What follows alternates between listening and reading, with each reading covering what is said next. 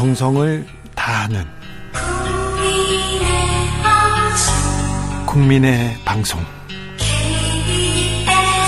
KBS 주진우 라이브. 그냥 그렇다고요.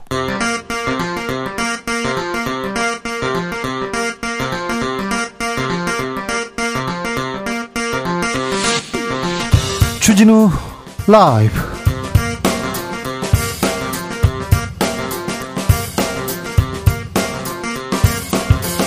2022년 11월 1일 화요일입니다. 이태원 압사 참사가 발생한 지 나흘이 지났습니다. 오늘도 이태원역 1번 출구에 마련된 추모 공간을 찾은 시민들은 꽃과 추모 메시지를 남기면서 희생자들을 애도하고 있습니다. 오늘 주진우 라이브에서는 이 압사 참사 막을 수는 없었는지 짚어보고 이번 참사로 드러난 안전 사각지대에 대해서 대책도 들어보겠습니다. 나비처럼 날아 벌처럼 쏜다. 여기는 주진우 라이브입니다. 오늘도 자중차에 겸손하고 진정성 있게 여러분과 함께 하겠습니다. 안부를 묻는 것조차 죄스럽다. 어제 주진우 라이브에 도착한 문자 중에 가장 많은 분들이 이런 얘기 하셨습니다. 안녕하십니까? 라는 인사도, 아, 미안해지는 그런 주입니다. 네. 아무쪼록 음, 아무쪼록 여러분도 힘을 내 주시기 바랍니다. 이태원 참사 희생자들 그리고 가족분들 그리고 힘든 시간을 보내고 있는 우리 모두를 위해서 애도의 문자 오늘도 받아보겠습니다. 시간이 걸리더라도 아주 조금씩 아, 서로의 마음을 도닥기고 어루만지면서 아, 일상으로 돌아올 수 있었으면 합니다. 아, 모든 분들에게 상처받은 모든 분들에게 위로를 보냅니다. 자, 어떻게 아, 보냈습니다. 어떻게 애도합니다. 어떻게 힘을 주고 싶어요. 이런 생각 있으신 분들 샵 9730 짧은 문자 50원 긴 문자 100원이고요. 콩으로 보내시면 무료입니다. 그럼 주진우 라이브 시작하겠습니다.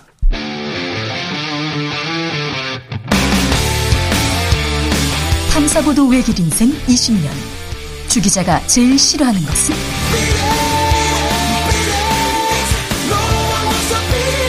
이 세상에서 비리와 부리가 사라지는 그날까지 오늘도 흔들림 없이 주진우 라이브와 함께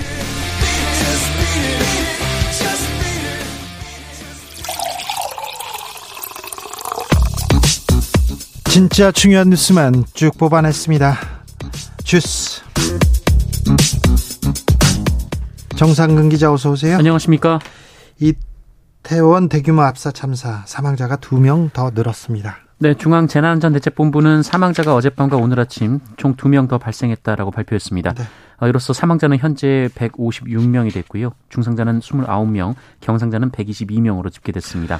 어, 외국에서는요, 우리 정부가 관리 소홀했다 이렇게 얘기합니다. 외신들은 이란 정부도 이렇게 비판했습니다. 네, 어, 이란 국적의 다섯 명이 이번은 참사로 사망했는데요. 다섯 명이나 숨졌습니다. 네, 나세르 카나니 이란 외무부 대변인은 현지 시간으로 지난달 31일 정리의 기자회견을 통해 어, 불행히도 이번 사고로 이란인 다섯 명이 목숨을 잃었다라면서 한국 정부가 관리 방법을 알았다면 행사 관리를 했어야 했다라고 주장했습니다. 네.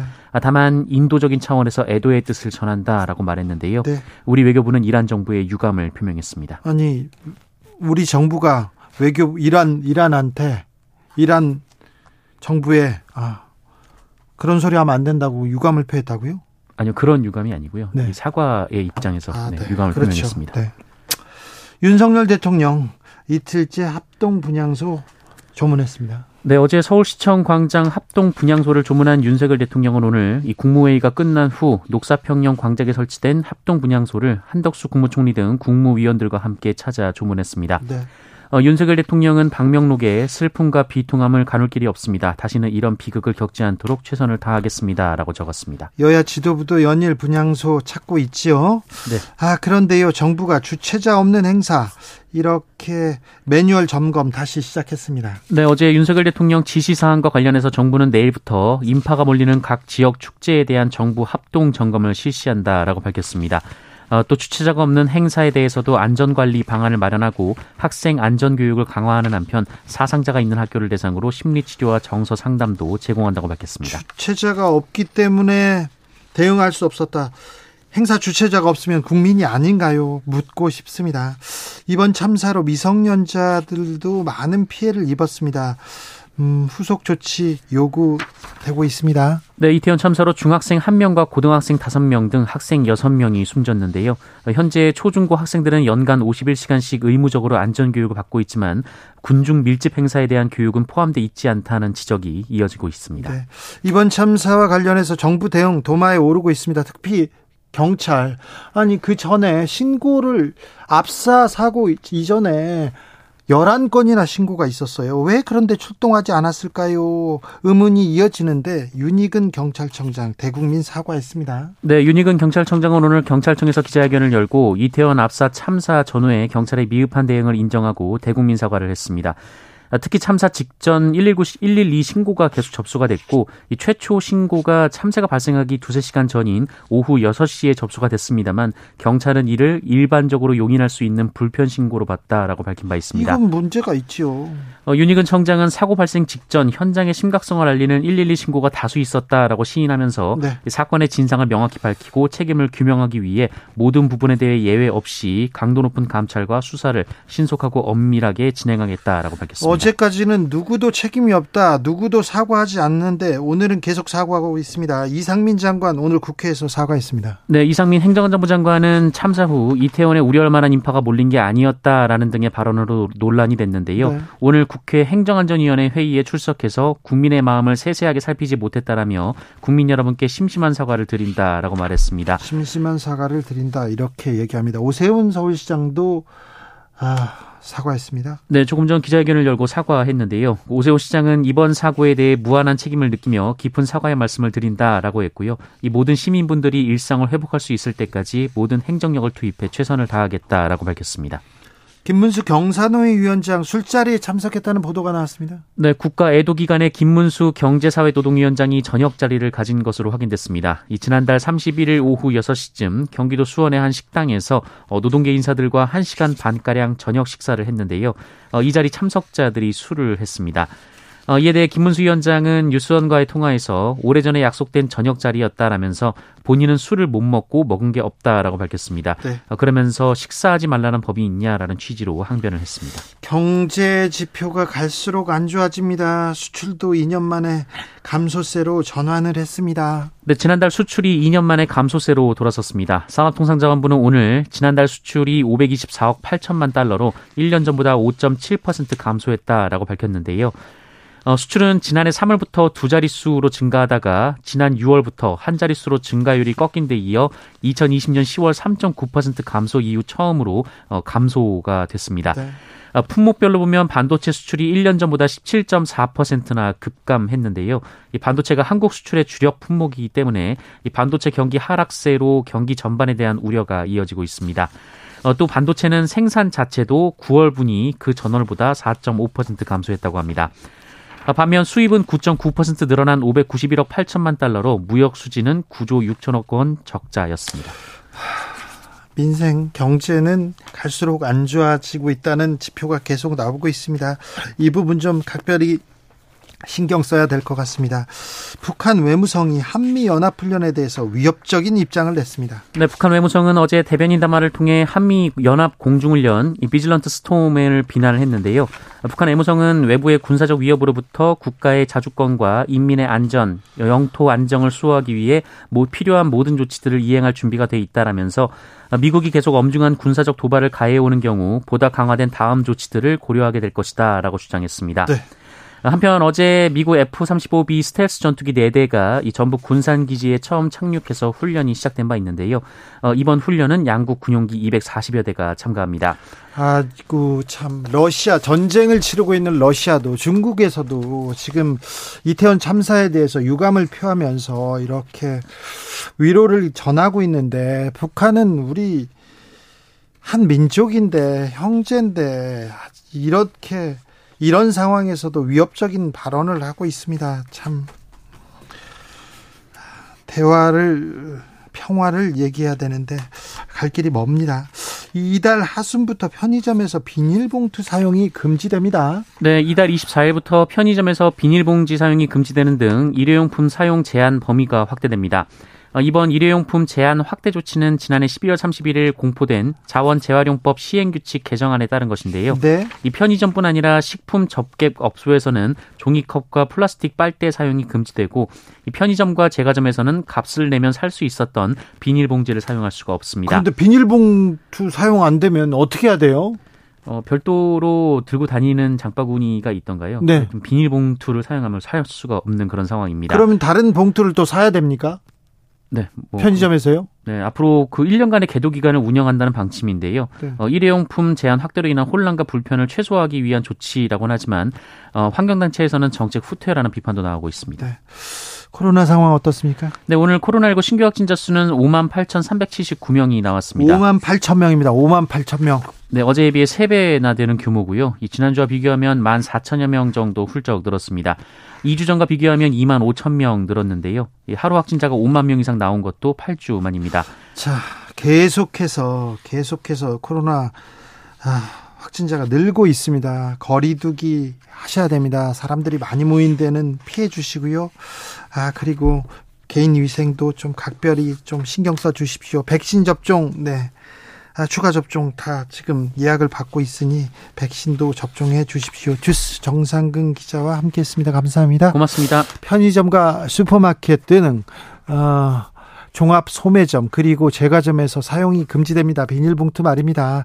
대신 종이 재질의 봉투 쇼핑백을 사용하거나 또 음, 0.5리터 이하의 비닐봉투를 사용할 수 있다고 하는데요. 이거는 또 돈을 내야 될 것 같습니다. 자세한 내용은 저희가 또 전하겠습니다. 이태원 참사에 애도를 전하는 글들 계속 이어지고 있습니다. 9178님, 주말 내내 안부 묻는 연락 많이 받았습니다. 많은 분들이 그럴 것 같습니다. 20대, 30대 피해자가 적지 않은 것으로 알고 있는데 고인의 명복을 빌고 가족분들에게 위로를 전합니다.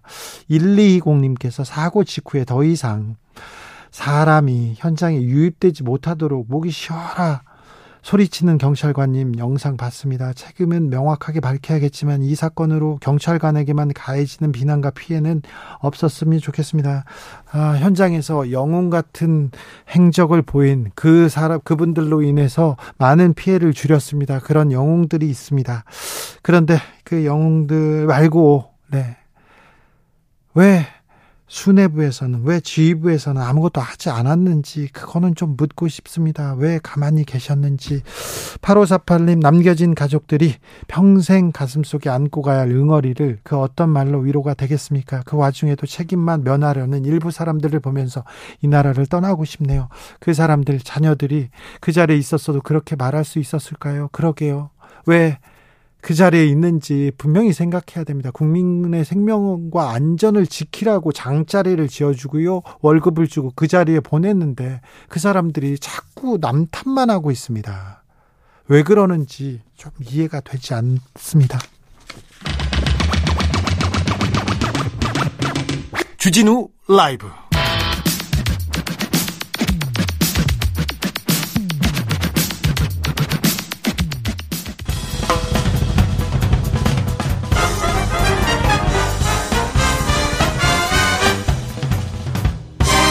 훅 인터뷰. 모두를 위한 모두를 향한 모두의 궁금증 훅 인터뷰. 이태원 참사 1일 현재 사망자가 156명으로 늘었습니다. 너무나도 소중한 젊은 생명들이 사그라졌습니다. 앞으로 이 같은 비극 되풀이하지 말아야 합니다. 절대 되풀이해서는 안 됩니다. 유원대 경찰 소방행정학과 염건웅 교수님과 함께 이야기 나눠보겠습니다. 안녕하세요. 네, 안녕하세요. 네. 교수님, 어떻게 이런 일이 벌어졌을까요? 이 참사의 원인 어떻게 보고 계십니까? 일단 방금 조금 전에 양상이 조금 바뀌었어요. 그게 무엇이냐면 행안부 장관과 경찰이 국회에서 발언을 했잖아요. 네, 사과의 발언을 네, 했습니다. 사과의 발언을 했는데 이제 드러나지 않았던 여러 가지가 이제 밝혀졌습니다. 네. 그러니까 어 경찰이 이 행위의 주체였다라는 게 핵심이에요. 그러니까 지금 우리가 여기서 이제 기본적으로 문제가 됐던 게 이 행사의 주체가 없다라는 게 가장 또 핵심이기도 했거든요. 아니 처음에 행사의 주체가 없으니까 책임을 물을 수도 없다. 그리고 행사의 주체가 없으니까 구청이나 경찰은 할 일이 없었다 얘기를 하는데요. 사람이 죽었습니다. 국민이 죽었어요. 행사의 주체가 없다면 없으면 그러면 그분은 국민이 아닙니까? 그분들이 뭘 이거는 말이 안 됐잖아요. 그런데 조금 달라지기 시작했어요. 네. 앵커께서 잘 말씀하셨어요. 제가 이제 기본적인 뭐 사실은 우리가 어, 안전에 대한 믿음이 있어요. 욕구가 있어요. 당연히 어디 지금 이런 행사장 갔을 때, 네. 예, 인파가 운집해도 국민, 그 국가가 날 지켜주겠다. 이런 안전에 대한 우리가, 어, 사실 안도가 있기 때문에 그 지역에서 우리가, 어, 마음 놓고 있고, 거기 자유를 만끽할 수 있는 거거든요. 그, 국가의 존재 이유죠. 그렇죠. 네. 뭐 사회개혁서에도 나오잖아요. 우리가 사회계약해서 우리 권리 주니까 국가가 지켜준다 이런 내용 있잖아요. 이게 네, 네. 민주주의 원칙이기도 하고요. 네. 자, 그러니까 여기서 이제 3사의 원인을 이제 다시 되짚어 보면요. 어, 지금 그러니까 행사의 주체가 없었다라고 했기 때문에 이 전반적인 이 저, 대규모 자발적으로 참여한 인원의 대규모 이, 이 축제에 대해서 우리가 주체가 없으니까 이 안전에 대한 개념을 우리가 확보할 수 없는 거예요. 그러니까 즉 무슨 얘기냐? 어, 그러니까 이 행사를 어느 기간 동안 한다라고 하면 그 기간 동안 안전에 대한 예방책이 일단 우선적으로 최우선적으로 어, 지금 만들어져 있었어야 되는 거거든요. 네. 자, 안 만들어지는 거예요, 그러면. 네. 네. 그 다음에 그 기간 동안 이제 행사가 진행되는 그 기간까지 안전에 대한 부분에 어떤 보완점이 필요한가 이런 제도 정비성이 있어야 되는가 아니면 현재 거기에 어떤 시설물도 구조 이런 것들에 대한 문제점이 있는가 이런 것들을 또 우리가 이제 계속적으로 검토해야 되는데 그런 과정도 당연히 생략될 수밖에 없고요. 또 그 다음에 당장 행사에서 이 투입되는 병력도 그때 당시에 지금 경찰이 137명 투입됐고 네. 늘려서 많이 보냈다 이렇게 얘기했는데 네. 아, 저도 웃음이 나네요, 이 부분은. 자, 그, 다음에 그 자치단체는 30명 인원을 보냈단 말이죠. 그럼 네. 전체 인원이 100, 200명이 안 되는 인원이 통제를 했다라는 건데, 당시에 지금 그 이태원에 10만 아, 명의 인파가 운집해 있었다. 네. 아, 정도가 이제 우리가 예측을 하고 있어요. 예. 자, 그러면 전체가 200명이 안 되는 인원이 그 저, 인원을 다 총재할 수 있을까? 물론 숙련된 인원 같으면 할 수도 있고 또 다르게 어떤 어뭐 저 어떤 뭐명그 지금 명확한 사실 자기들이 임무가 부여돼 있고 구역이 확정돼 있다라고 했으면 이런 전문 인력들은 그걸 또 통제할 수도 있지만 네네. 다만 더 말씀드리고 싶은 건 그런 전문 인력이 더 많이 투입되면 당연히 안전이 더 확보되는 거 아닐까요? 라는 네. 그런 반문을 드릴 수 있는 것이고요. 자, 그래서 지금 여기서 행사의 주체가 없었다라고 했는데 그럼에도 불구하고 지금 어, 경찰이 지금 아까 행안부 장관과 경찰청장이 사과하는 내용에서 우리가 새로 주목해야 될 것들이 법상에 경찰이 이 부분을 담당했어야 다른, 된다라는 거죠. 그게 무슨 얘기냐?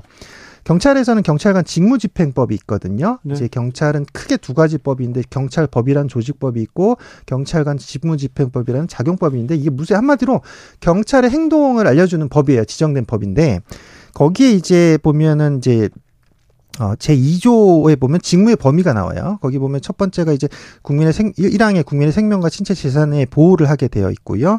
그 다음에 사망의 공공의 안녕과 위험 예방. 그러니까 한마디로 여기 위험 상황이잖아. 이거 당연히 자신들의 임무라고 지정돼 있죠 법으로. 네.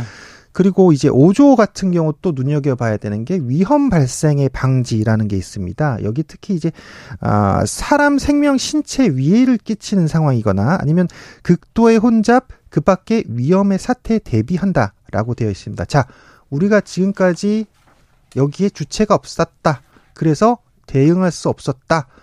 라는 그 부분에 사실은 어, 희생, 희생자 여러분들도 마찬가지고 또 여기 우리 국민들도 정말 어떤 저도 의견들 들어보니까 분노하시는 분들도 있고요. 지금 네, 뭐, 그런 분들 많습니다. 네, 지금 정신적인 트라우마를 진짜 전 국민이 갖게 되는 그런 상황인데 네. 계속 그 얘기했잖아요. 지금 이게 결국 어떤 흐름으로 갔었냐면 제도적 문제가 가장 컸거든요. 사실 핵심은. 근데 여기서 제도적 문제로 간 게 아니라 이제 흐름이 어떻게 갔었냐면 네 현장 상황에서 누가 누구를 떠밀었나의 수사에 역량을 집중하기 시작한 거예요 어느 순간. 네. 네.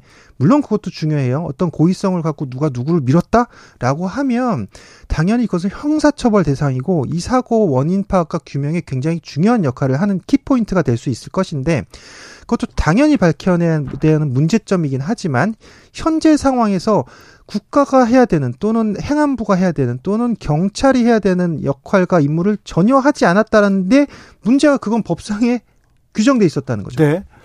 6시부터 신고가 계속됩니다. 9시, 10시 계속 압사 사고 전에 신고를 했는데 왜 경찰은 출동하지 않았을까요? 왜 대응하지 않았을까요? 우리 경찰들 시위, 집회 굉장히 많은 경험이 있습니다. 길거리 응원도 있었고요. 촛불 집회도 있었고요.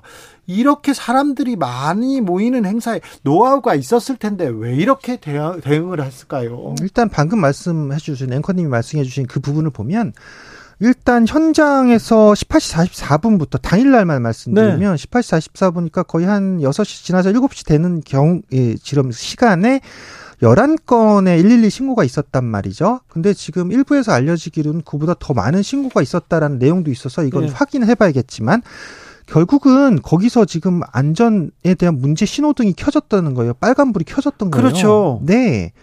그러면 확인해야 되는 거잖아요. 네. 차가 위험 경고, 엔진 위험 경고등 뜨면 당연히 내려가지고 확인해야 되죠. 정비해야 되고, 그죠? 네. 아무 조치를 하지 않았다. 그럼 저는 어떤 가정을 할 수 있겠냐? 그러면 자 위험 신고가 들어왔는데 경찰이 현장 점검을 하지 않았다라는 하나의 가정이 가능하고요. 또 하나는 뭐냐? 이 부분을 신고가 들어왔는데 이 정보를 묵살했다. 예. 라는 가정도 가능한 거예요. 그리고 거기서 이제 정보 경찰이라는 게 있거든요. 이 네. 지금 업무는 집회 시위라든지 행사 통제는 경비 경찰 업무인데 정보 경찰의 임무를 맡은 분들은 그 현장의 정보들을 수집하거든요. 네. 그 집회, 집회나 시위 전에 몇 네. 명이나 모인다. 그래서 주관 단체나 주최 측이 없더라도 어떻게, 어떻게 지금 벌어질 거니까 어떻게 대응해야 된다. 그런 회의도 하죠. 당연히 해야죠. 네. 지금 이것을 이 회의를 원래 그 주관을 지금 그쪽 구청 예? 공산구청하고 그쪽 같이 그 경찰하고 해야죠. 회의를 했었어요. 계속 계속 했었는데 계속 안 했어요. 이번에는 안 했어요? 안 했어요. 그러니까 그러니까요. 자, 그러니까요. 예전과 다른 점이 뭡니까? 예전에는 아, 이렇게 예전에는 집회나 큰 행사가 있을 때 사전에 경비 대책을 세우기 위해서 정보 경찰이 나서서 이런 이런 정보를 가지고 하면 경찰청 정보국에다가 대검 공안부에다 총리실에 서울시청이 모여가지고 관계기관 대책을 해서 어찌어찌 이렇게 대응을 했는데 이번에는 그 부분이 좀 부족했습니까? 많이 부족했고 안 했다라고 저는 평가를 드리고 싶은데요. 아 예. 네. 이게 예전과 가장 다른 점이네요. 예전 사안과 네. 그 전과 전혀 대응하지 않았던 점이 맞습니다. 네. 왜 그렇게 놔뒀을까요? 그리고요. 압사 사고가 났어요. 네. 사망자가 났어요. 큰 사고가 났지 않습니까? 그런데 네. 왜 사건 초기에 도로를 이렇게 통제하지 않고 구, 구급차 진입도 잘 안 됐잖아요. 네. 왜 통제하지 않았을까요? 제가 아마 이 사고 초기부터 아마 제 방송 패널로 참여를 했었거든요. 예? 그때 제가 말씀드렸던 게 첫 번째가 지금 행사 주체가 없어서 이 계획이 없었을 거고 통제가 안 됐을 것이고 결국 그러면 최종 책임을 누구한테 물을 것이냐를 얘기했었고요. 그 다음에 얘기했던 것이 여기 이제 통제가 제대로 이루어지지 않았다라는 얘기를 했었거든요. 네. 자, 어, 행사가 어, 지금 일단 큰 축제가 벌어질 때는 기본적으로 이제 기본 어 발생 우리가 이제 눈여겨봐야 되는 점이 뭐냐면 특히 그 지역만 한정지면 이 좁은 골목이었어요. 예. 그래서 예. 이 좁은 골목이 이태원에서 일단 그 우리 그 어, 핵심 이태원 지역으로 올라가는 그, 어, 가장 단축거리의 길이라는 네, 거죠. 네, 한마디, 한마디로 지름길이에요, 거기가. 예. 높아도 사람들이 그 길을 선택하는 거예요. 그래서 평소에도 거기 밀집도가 높았던 지역이거든요. 네. 자, 그럼 평소에도 사실은 거기는 좀 위험할 수 있다라고 가정이 가능한데 당일날은 인구가 지금 밀집도가 10만에 달하는 그런 상황에서 지금 그 지역을 저는 이런 생각, 이것도 제가 처음에 말씀을 드렸던 건데 자, 일방 통행으로만 지정했으면 어땠을까요? 자, 올라가는 사람들이 많죠. 그러면 거긴 올라가라고만 지정하는 거예요. 다른 길들 또 있잖아요. 그럼 그쪽은 내려가라고만 지정하는 거예요. 그러면 거기서 이제 경찰력이 다 거기서 같이 통제를 해주고 우리가 이런 보조 장치인 뭐 폴리스 라인까지 줄을 지정해 주면 사고가 발생했을까요? 뭐 발생했을 수도 있지만 그래도 피해가 좀 적지 않았을까요? 라는 네. 그런 좀 안타까운 점이 있다라는 거죠. 그리고 하나만 좀 더 말씀드리면 이 공간에 따른 밀집도를 낮춰야 돼요. 이런 행사장에서. 근데 네. 거긴 너무 좁은 지역에 정말 정말 말도 안 되는 밀집도를 갖고 있었고요. 또 그게 원활한 순환 구조로 이루어져야 되는 게 무슨 얘기냐면 보행이 원활하게 이루어져야 돼요. 그렇죠. 네, 맞잖아요. 그러니까 제가 그냥 잠깐 보이지도 않지만 제가 보이는 라디오 보시는 분들 알겠지만 이렇게 설명을 드릴게요. A, B, C, C가 세 명이 걸어가는데 여기서 똑같은 걸음으로 가요. 근데 갑자기 A가 멈춰선다. 그럼 어떻게 되겠어요? B랑 C는 걸어오고 있으면 네, 부딪히겠죠. 예. 당연히 심지어는 힘이 더 가해지면 물리력이 가해지면 넘어지겠죠. 이게 지금 이 사고랑 똑같은 현상이라는 거예요. 그러니까 이런 것들을 원활하게 해주는 역할을 하는 게 경찰 또는 지자체 주관 단체가 해야 되는 것들이죠. 네. 그래서 계속 지나가고 사람이 막히지 않게 흐름이 끊기지 않게 하는 역할들을 여기서 하지 않았다는 문제점도 제기된다는 거죠. 교수님, 광화문 집회, 촛불 집회 때 많은 사람들이 나옵니다. 어깨에 어깨를 부딪히면서 밀려서 가는 경우도 있습니다. 네. 그리고 불꽃 축제, 여의도 불꽃 축제에 더 많은 사람들이 나와서요. 거기는 뭐 인도와 차도가 엉키기도 합니다. 근데 인파가 많은 곳에 인파가 많이 몰렸던 그런 행사들하고 이번 이태원은 뭐가 달랐습니까?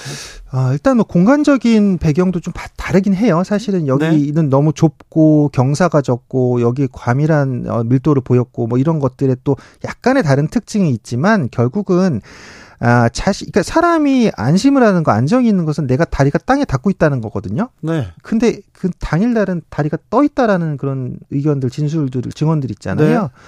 그럼 자신의 몸을 통제하지 못하는 상황에 이르렀다라는 겁니다. 자, 그러면 결국은 큰 사고로 이어질 가능성이 높죠. 그 상황도 사실은 밀리고 밀리고 밀려서 도미노 현상이 발생해서 이렇게 위에서 깔리고 아래서 깔리고 위에서 누르고 이런 상황이었잖아요. 정말 참 말로 표현하기도 참 어려운 네. 상황인데 자 방금 말씀드렸듯이 여의도나 뭐 지금 뭐 중, 중심부인데 뭐 종로 광화문? 이런 데서 광화문에서 열리는 집회들 자 근데 공간이 조금 넓죠. 근데 하지만 상황은 똑같다고 보시면 돼요. 결은 같아요. 네. 예. 근데 여기서 또 하나 이제 말씀드리고 싶은 것은 그때는 워낙 유명한 행사잖아요. 우리나라 전통 행사로 이제 자리 잡았잖아요. 사실은 이제 특히나 이제 재해종 타종은 마- 진짜로 우리나라에 아뭐 대통령이 가서 아니면 또 서울시장이 가서 타종을 하는 그런 행사이기 때문에 경찰 병력이 상당히 많이 투입됩니다. 음, 거기는. 네, 거기 가시면 다 경찰이에요. 그리고요 그런 행사에는 그 뭐 구청 직원이나 시청 직원도 오는데요.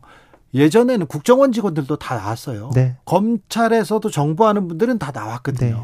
그리고 이번에 지금 논란이 있는 그거 있거든요. 6호선의 그, 어, 정차를 하지 않았어야 되냐, 이런 문제가 있어요. 왜냐하면 이런 대규모 행사에서는 그 지역의 혼잡도를 좀 조금이라도 줄여보기 위해서 무정차를 하거든요. 네. 그래서 그 역 빼고도 한 두세 개 역까지 무정차를 해요. 원래 광화문 쪽도. 예, 그렇습니다. 네. 근데 안 했는데 지금 책임 공방이 오고 가버리는 상황이 네, 된 거예요. 경찰하고 지금 뭐 6호선 지금 지하철 공사하고 당사자들하고 계속 네. 지금 얘기하고 있습니다. 말이 안 되는 상황이죠.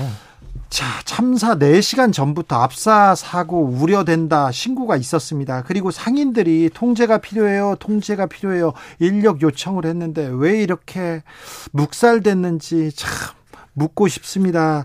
그리고 그때 구청은 그때 시청은 어디에 가 있는지도 이렇게 묻고 싶습니다. 음. 자. 자, 구청하고 그 구청 그리고 시청 그리고 경찰 말고도 말고도 다른 데서 이렇게 좀 대응할 수 있었을까요? 어, 사실은 일단은 누군가의 주체가 있는 게 가장 좋은데요. 네. 근데 그렇지 않다라고 해도 저는 이제 그 지역적 특성을 봤을 때 결국 그 지역은 어디에 해당되냐? 서울시 용산구거든요. 네. 그러면 거기서 이제 이 이태원 같은 경우는 특히 용산구에 많은 수익을 안겨다 주는 상업지구입니다. 예.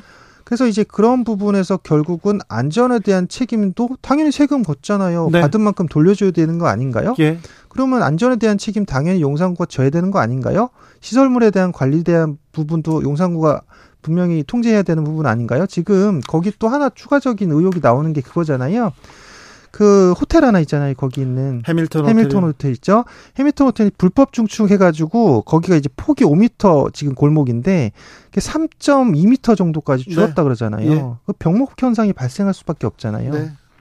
안전에 대한 어떤 소홀함이 느껴질 수밖에 없는 그런 부분이죠. 네, 안전에 대한 소홀함 우리가 조금 되돌아보게 됩니다.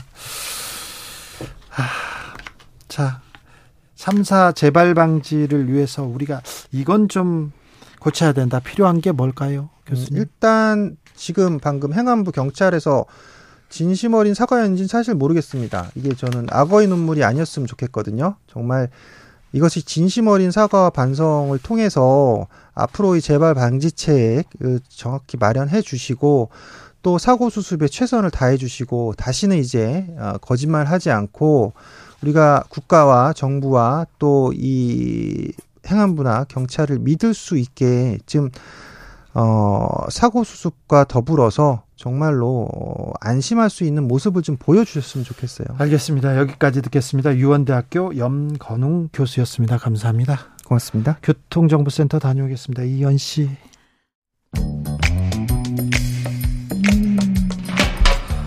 오늘의 정치권 상황 깔끔하게 정리해 드립니다. 여당 야당 크로스 최가박과 함께 최가박당 주진우 라이브 공식 여야 대변인 두 분 모셨습니다. 최형두 국민의힘 의원 어서 오세요. 네, 안녕하십니까. 박성준 더불어민주당 의원. 네, 안녕하세요. 네. 아, 이태원 참사 국회에서는 어떻게 보고 있습니까? 어떻게 대응하고 있습니까? 박성준 의원님. 음, 저도 오늘 그 서울시청 그 분향소에 갔다 왔습니다. 민주당 의원들이 다 가서 어, 조문을 했고요. 어, 희생자 어, 어,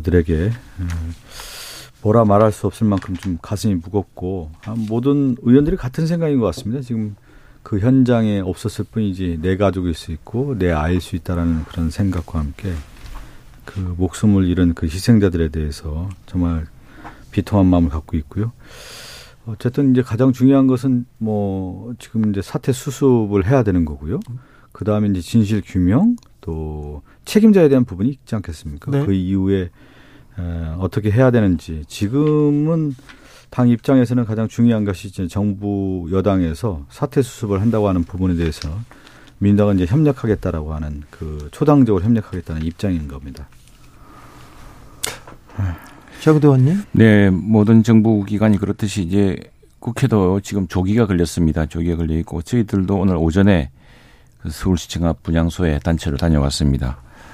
뭐 이루 말할 수 없는 심정 같은 것이 국민들과 함께 똑같죠. 그리고 뭐 저희 가족들도 사실은 뭐 저희 가족도 거기 있을 수 있었다는 이런 생각에 네. 사실은 굉장히 안타깝고 지금 뭐 이게 저는 더 큰 걱정은 이런 것, 것들이 단지 그 희생자나 희생자 가족뿐 아니라 전 국민들이 큰 가슴의 상처로 또 상실감으로 아마 굉장히 오랜 시간 동안 그 정신적 트라우마로 남지 않을까 걱정입니다. 이런 문제를 함께 해결할 수 있어야 되고 또 그 문제는 왜 우리 사회에서는 이런 큰 집단적인 재난 수많은 사람이 목숨을 잃는 이런 안전사고가 계속 빈발하는가라는 네. 이런 문제에 대해서 어, 근본적으로 어, 다시 생각, 다시 대책을 만들어야 될 시점에 이제는 더 이상 늦출 수 없는 시점이 네. 된것 같습니다. 뭐 어쨌거나 정치권에 있는 사람이고 특히 여당에 있는 사람으로서는 그 책임이 더 무겁습니다. 네.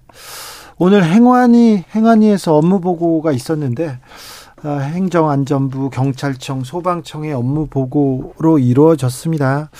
민주당에서는 엄청 실망했다 이렇게 얘기했는데 왜 그렇죠? 그 이제 행안위에서 보통 이제 그 상임위가 열리면 현안 질의를 하게 돼 있습니다. 예, 물어봐야죠. 당연히 현안 질의를 하게 돼 있지 않습니까? 그런데 어 이제 아마 정부 여당 특히 이제 국민의힘에서는 애도 기간이라고 해서 어 지- 의원들의 질의가 없는 현안 질의가 없는 방식을 고수한 것 같아요. 그런데 일단 그 행안위가 열리지 않는 것도 문제다 보니까 네. 여야 협상 과정에서 그러면 일단 보고라도 받자 그렇게 열렸는데 네.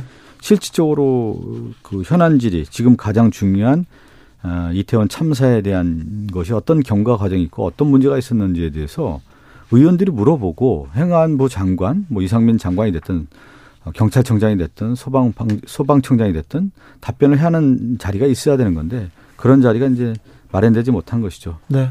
음, 답답한 겁니다. 네. 외신에서 이 이태원 참사는 당국 그러니까 정부의 대응이 부족했다 이렇게 계속해서 어, 이렇게 분석하고 있습니다.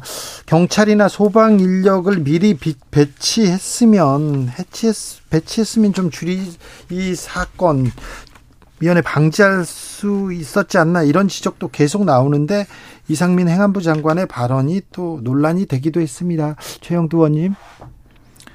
지금 뭐 무한 책임을 져야 되는 입장이고 뒤에 지금 이상민 장관은 오늘도 이야기했고 또 경찰청장 또뭐 네. 서울시장도 네. 이야기했듯이 어쨌거나 이건 이런 안 국민의 안전을 지키는 것이 정부의 의무이죠 경찰의 의무이고 또 지방자치단체의 의무 아니겠습니까? 예. 그런 월, 뭐 그런 문제에서 이제 지금부터는 우리가 오늘 경찰청장이 첫 발표를 했습니다만 오후 6시 반부터인가요? 계속 그 앞 이런 그 사고의 위험성을 네, 경찰 어, 경고하는 신고가 이제 나오기 시작했다는 겁니다. 네. 그때 그러면 경찰이 왜 빨리 여기에 대한 대처를 진행하지 않았느냐 이런 것들에 대해서 이제 하나하나 따져봐야 될 것이고 지금 우리 사회에는 사실은 위험이 도처에 있습니다. 특히 이런 압박 사고 같은 거, 이런 압사 사고의 위험은 사실은 거의 상존하다시피 하다시피 한 예, 것인데 예. 우리 지하철도 지금 여의도역에서 느끼고 있고 환성역에서는 그렇습니다. 아침마다, 아침마다 우리 전쟁을 치르고 있지 않습니까? 예. 이런 상황이 그냥 계속 지속되고 반복되고 이런 과정인데 지금 이런 과정에서 이 문제를 어떻게 해결할 것이냐. 그래서 외국 같은 경우는 오늘 보니까 이제 crowd management라고 해서 다중이 모일 경우에 다중이 집합할 수 있는 한계 범위 같은 게 있어. 그걸 미리 그걸 근거로 어떤 집회든 어떤 행사든 사전에 차단하거나 또는 어, 통제하거나 이런 이제 수단이 있다고 합니다. 이제 뭐 지금 뒤늦은 지적들입니다만 그런 것들을 이제 하나하나 좀 갖춰 나가야 되겠죠. 무엇보다도 국민의 안전과 생명을 지키지 못했다는 책임은 무겁습니다. 근데 그 이번에 그 이태원 참사에서 외국인들이 많이 사망했단 말이에요. 26명으로 제가 알고 있는데요. 어, 마, 맞을 겁니다. 26명으로 예. 좀 알고 있는데 그 국가도 한 14개 국가라고 하는 거예요. 예. 어, 우리나라 이제 국내 문제였다고 하면은 사실은 국내적 언론이라든가 국내적 시각으로 이 문제를 바라볼 수밖에 없는 건데 외국인들의 참사가 이어지다 보니까 해외 언론이 이태원 참사에 대해서 오히려 객관적으로 조명한 거예요. 그게 이제 첫 번째가 뭐냐면 지금 주앵커가 얘기한 것처럼 정부의 대응 부족이라는 것이죠. 그러니까 어느 나라 국가라든 국가의 기능이 뭐냐면 어, 전쟁을 방지하는 거 아니겠어요? 외침을 방지하는 게 첫 번째고 두 네. 번째가 천재지변에 의해서 국민의 생명과 재산이 침해됐을 때 이걸 방지하는 거고요. 또 하나는 국가 혼란의 문제, 여러 가지 이제 그 예를 들어서 질서의 문제 아니겠습니까? 그래서 국가의 기능 중에 하나가 질서 유지의 기능도 있는 거거든요. 그러면 정부 대응이라고 했을 경우에 해외 언론도 바라볼 때 이 이태원에 이렇게 많은 사람들이 있을 경우에 우리가 그동안에 없었던 것도 아니고 행사가 항상 열렸단 말이에요. 그런데 이 정부의 대응이 이렇게까지 안 된 거 아니냐라고 하는 것이 오히려 국내 언론이라든가 국내의 전문가들 시각보다는 해외에서 바라본 시각이 더 객관적으로 지금 나오고 있다라는 것이 그래서 우리가 지금 이 이태원 참사에 대한 문제를 후진국형이라는 말까지 나오는 거 아니겠습니까? 국가가 왜 존재하는가 위험할 네. 정도로 인파가 몰릴 거 예상하고 사전에 대비했어야지 유승민 전 의원 이상민 장관의 파면까지 요구했는데요. 이는 어떻게 보십니까, 최영두 의원님? 지금 이제 수습이 제일 중요하겠고요. 정치적 책임 그리고 그 이 문제는 이제 분, 분명히 이것도 피할 수 없는 거 아니겠습니까? 네. 예, 그런 문제인데 지금 제일 쉬운 것은 뭐 누군가의 책임을 물어서 파면하는 것이 제일 쉬운 방법일 수가 있겠죠. 그러나 지금은 이뿐 아니라 모든 수습 또 그 진짜 어떤 이외에 어디서 우리가 우리가 생각해도 지금 박 의원 생각해도 그렇고 그렇게 사람이 많이 몰릴 것이라고 예상했는데 왜 경찰은 그렇게 했느냐? 도대체 어디서 무슨 판단에 문제가 있었는가? 네. 지금 이 점을 따져봐야 안 되겠습니까? 네. 왜 그날 경찰은 경찰 병력은 그걸 둘러싸고서 민주당의 어떤 사람이 엉뚱한 소리 했다가 오히려 역풍을 맞고 말았는데 왜 경찰이 이런 경고 문자가 경고 어떤 위험하다는 문자 또 신고가 들어오고 할 시기에 경찰 경찰 인력을 정파한다든가 또 어, 지하철을 통행을 어, 이 그냥 통과시킨다든가 네. 하는 이런 방식으로 이런 통제에 들어가지 못했을까 네. 이런 것들을 정말 시시각각 정밀하게 분석하고 그게 따라서 그게 따른 만약 거기서 누군가의 그 태만 주의 부족 이런 게 있었다거나 하는 그런 것들도 우선에 밝혀낼 될 것 같고요. 아니, 저는 지금 이제, 뭐 예. 지금 지금 이제 결과적으로는 어 모든 상황의 결과가 다 나왔고 큰 희생이 치러졌기 때문에 지금 그런 것들 하나하나 해서 한다면 한 뒤에 누가 이 책임을 모면할 수 있겠습니까? 이게 그냥 넘어갈 수 있는 일이 아니지 않습니까? 저는 이상민 장관 뿐만 아니라 지금 용산구청장도 무슨 현상이란 얘기도 하고요. 네. 뭐 이런 걸 볼 때 저는 이 사건, 이 참사가 발생했을 때 대통령도 그렇고 어, 지금 장관도 그렇고 용산구청장도 이 책임 라인에 있는 분들이 이 문제의 심각성을 정말 인식하고 있는지가 의심스러웠어요. 인식하고 있기 때문에 서로 회피하려고 한 거 아닐까요? 그, 그런, 하여튼 책임 회피의 발언이 너무 크다 보니까. 아니, 저는 아까 최영두 의원님이 얘기한 것처럼 정부 여당은 무한 책임 아닙니까? 무한 책임에 대한 것을 진다고 하면은 이런 발언이 나올 수가 없는 거고요. 가장 중요한 게 뭡니까? 아, 국가에 운영하는 사람들은 애민 정신 아니에요. 국민을 정말 사랑하는 마음이 있어야 되고 그 아픔을 같이 느껴야 되는 건데 그 발언 하나하나를 봤을 때 이것이 내일이 아닌 양 얘기하는 것이 저는 가장 큰 문제가 아닌가. 그렇다고 하면은 제가 앞으로 이제 이 진실 규명이라든가 책임자에 대한 얘기들이 분명히 나올 건데 네. 이미 그것을 벗어나기 위해서 이미 시, 이 말을 그렇게 하는 거 아니냐? 면피성이 아니냐 이런 생각이 들 정도였습니다 저는. 예. 주최 측이 없기 때문에 뭐 책임질 일이 없다 이런 얘기는 조금 아, 비판받아 마땅하다 이런 그런 생각도 취지가 합니다. 아니었고요. 그것도 네. 너무 단순하게 이야기하는데 네. 이 경찰이 공권력을 발동하는 이제 이런 근거가 있습니다. 지- 집회를 해산시킨다거나 예. 이런 게 있는데 이게 지난 어 2년 전에 그러니까 저 지난 2년 전전 정부죠. 전 정부에서 행정안전부가 재난안전법 시행령을 개정해서 참가자 1000명 이상의 행사에는 안전관리 계획을 제출하도록 했습니다. 이럴 예. 경우에는 사전 통제를 할 수 있습니다. 예. 뭐 출입 못하게 한다거나 막다거나 이제 그 지금 안타까운 대목은 왜 그 당시에 그러면 이태원역에 무정차로 통과시키지 않았느냐 그렇게 사람이 많이 모였는데 이런 게 아쉽는데 이게 이제 약간 불비한 점 우리가 미처 얘기하지 못했던 점인데 예, 근데 지난 8일 날에는 여의도에서 세계 불꽃 축제가 열렸습니다. 이때는 예. 뭐한 100만 명 이상이 참여했거든요. 그러나 이 시절에는 우선에 주최 측인 하나그룹이 신고를 했고 종합대책본부가 만들어졌습니다. 이게 이제 이런 매뉴얼은 있는데 그래서 이 사실 또 장황하게 이야기하기도 참 명구한 이야기입니다만 요지는 그 시절에 이 저 그 이 상황을 대처할 수 있는 능력 저 참 초동 조치 방지 대책 예방 대책에서 그 문제에 대해서 그 경찰이 처음부터 이 이태원 그 출입을 통제한다거나 뭐저 어떤 또 야당 지도자는 일방 통행을 뭐 시켜야 된다고 하는데 그런 일방 통행을 할 수 있는 뭐 근거라든가 뭐 이런 등등에 대한 종합적인 계획을 처음부터 할 수 없었던 이유에 대해서 이제 설명하다 보니 그런 이야기 나온 것이고요. 네. 그러나 지금 어 오늘 경찰청장도 이야기했습니다만 이 굉장히 임박한 위협들, 이 위험들이 곳곳에서 터져 나올 때는 경찰이 이제 바로 그때 대응을 했었어야 되죠. 그러니까 저는 처음에 다시 한번 얘기한 것처럼 이상민 장관이라든가 용산구청장의 이 발언들은 실제 준비가 안 됐다라는 것을 이미 드러내고 있다라는 거예요. 그 발언 자체가요. 그러니까 그 책임에서 벗어날 수 없다라는 것을 명확히 좀 얘기해야 될 것 같고요. 오늘 윤익은 경찰청장이 그 이태원 참사 입장 표명한 내용 중에 보면은 아마 많은 분들이 깜짝 놀라요. 저도 이걸 보고 충격적이었어요. 6시 31분에 112 첫 신고가 있는데 그 신고자의 내용을 보면 너무 불안하다. 통제해달라. 이렇게 다 신고를 하고 있고 그 신고 내용들이 지금 나오고 있지 않습니까? 그 그것이 윤희근 청장은 그 내용을 자세히 얘기를 하지 않았지만 112 신고 처리가 대응이 미흡했다라는 것을 분명히 얘기하고 있고요. 만약에 그 만약에 목소리가 그, 예, 그렇습니다. 그 네. 절박한 목소리들이 다 있었는데 그러면 10시 30분 이후부터 그 사, 사, 참사가 일어났는데 10시 15분 그 당시 아닙니까? 그러면 4시간 전에 이미 그 시민들이 예고를 했단 말이에요. 그리고 그 이전에도 그 이후에도 계속 신고가 들어갔는데 그러면 경찰청장은 뭐 했고 경찰은 뭐 했고 장관은 뭐 했고 구청장은 뭐 했는지 이것들에 대한 부분이 이미 이미 예고된 인재라고 하는 것이 여기서 드러나는 거 아니겠습니까? 경찰이 신고를 접수했지만 일반적인 불편 신고로 판단해서 별다른 대응을 하지 않았습니다. 인파가 너무 많아 관리가 필요하다는 그런 여러 건의 신고가 9시 이후에는 접수됐지만 특별한 조치가 없었습니다.